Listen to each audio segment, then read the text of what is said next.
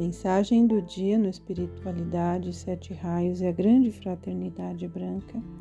A mensagem de hoje foi extraída do livro Vosso Caminho é Luz, da Ponte para a Liberdade, de 1994. O homem é um pensador e, como tal, ele se eleva acima de todas as criaturas e se torna o pináculo da criação. Foi por meio do seu pensamento que ele conquistou o domínio da vida para criar seu próprio mundo. O pensamento passou a ser uma ação por meio de sua vontade e de seu poder de imaginação. Vós sois o que pensais. O pensamento, por si só, já determina a sustentação de uma ideia em espírito que se deseja ser realizada, mas exige uma forte vontade e uma expressiva capacidade de imaginação. Seja uma cadeira ou uma casa, ou seja uma obra de arte que se queira formar, a vontade e a capacidade de imaginação pertencem sempre à realização ou à moldagem de um pensamento. Por isso, o homem deverá exercitar o pensamento. Falando francamente, deverá aprender a pensar, pois somente o homem que pensa chega a ser um criador do seu próprio mundo. Porém, existem duas maneiras de pensar, ou seja, duas formas diferentes de pensar. Uma delas é a forma comum, o pensamento concreto. A outra é a forma elevada ou pensamento abstrato. A primeira forma de pensar é mais ou menos aprendida e usada na atividade de vossa vida diária.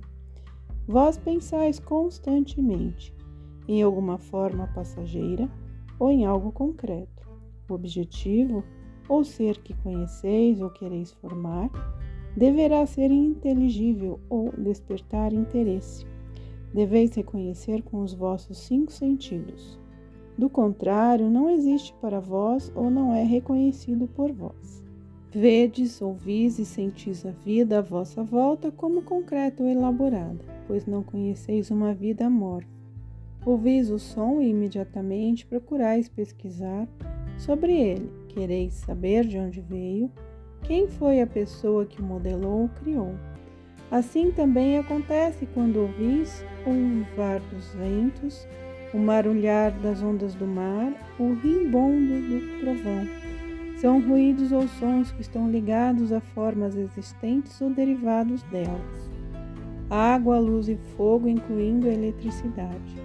São elementos terrenos e por isso são concretos, sensitivos e perceptivos. Também a dor ou a alegria são ligadas à sensação. Fazei uma experiência.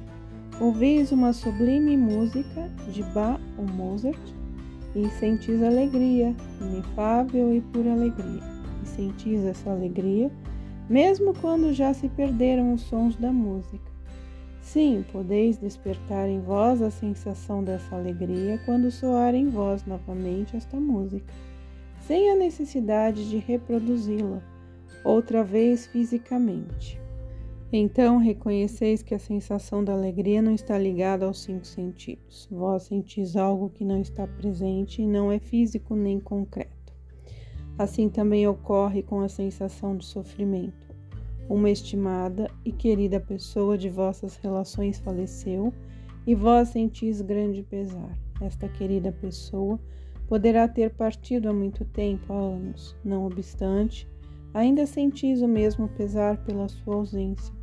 Portanto, também o pesar, ou melhor dito, a sensação de pesar, não está ligada aos 5 sentidos e, por isso, esse sentimento não é físico nem concreto. Não obstante, reconheceis que a sensação é o primeiro degrau da percepção ou da capacidade de percepção e que não pertence e não está ancorada no plano físico ou concreto.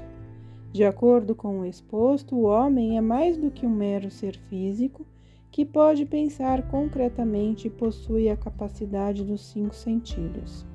A saber, ele é um ser que possui a capacidade interna ou espiritual, que pode elevar-se do seu pensamento concreto e de seu senso de percepção.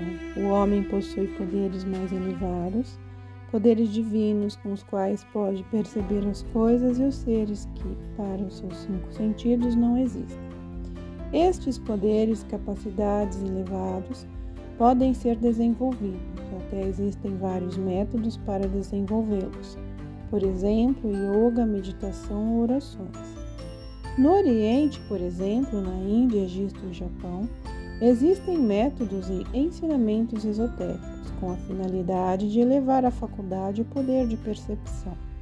Isto é uma realidade. O homem pode ser espiritualmente instruído para conquistar um grau mais elevado da faculdade de percepção e não apenas estar sujeito ao pensamento concreto.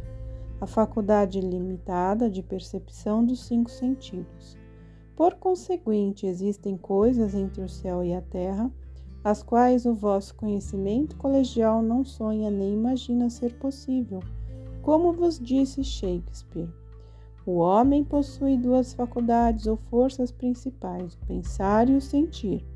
Estas 2 forças básicas ele deveria desenvolver uniforme e harmoniosamente, pois o sentimento é igualmente importante ao desenvolvimento do homem. Como é o pensamento? Pensar e sentir deveriam constituir 2 sons uníssonos, em perfeita vibração. Por meio dessas 2 forças essenciais, o homem pode aprender a desenvolver-se espiritualmente.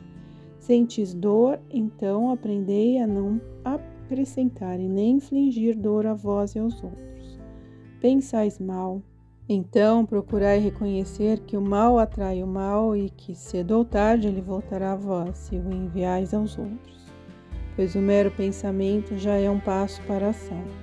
Ele não mais vos pertence exclusivamente. Depois de gerado um pensamento, ele vive e continua atuando. Se for maldoso, despertará maldade em outras pessoas.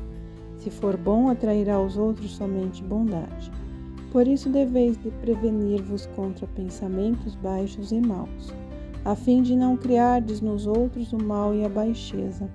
Mas se usardes vossos pensamentos somente para o amor, a bondade e a harmonia, então estes pensamentos irão despertar em outros amor, bondade e harmonia, mesmo quando há muito tempo já os tenhais esquecido.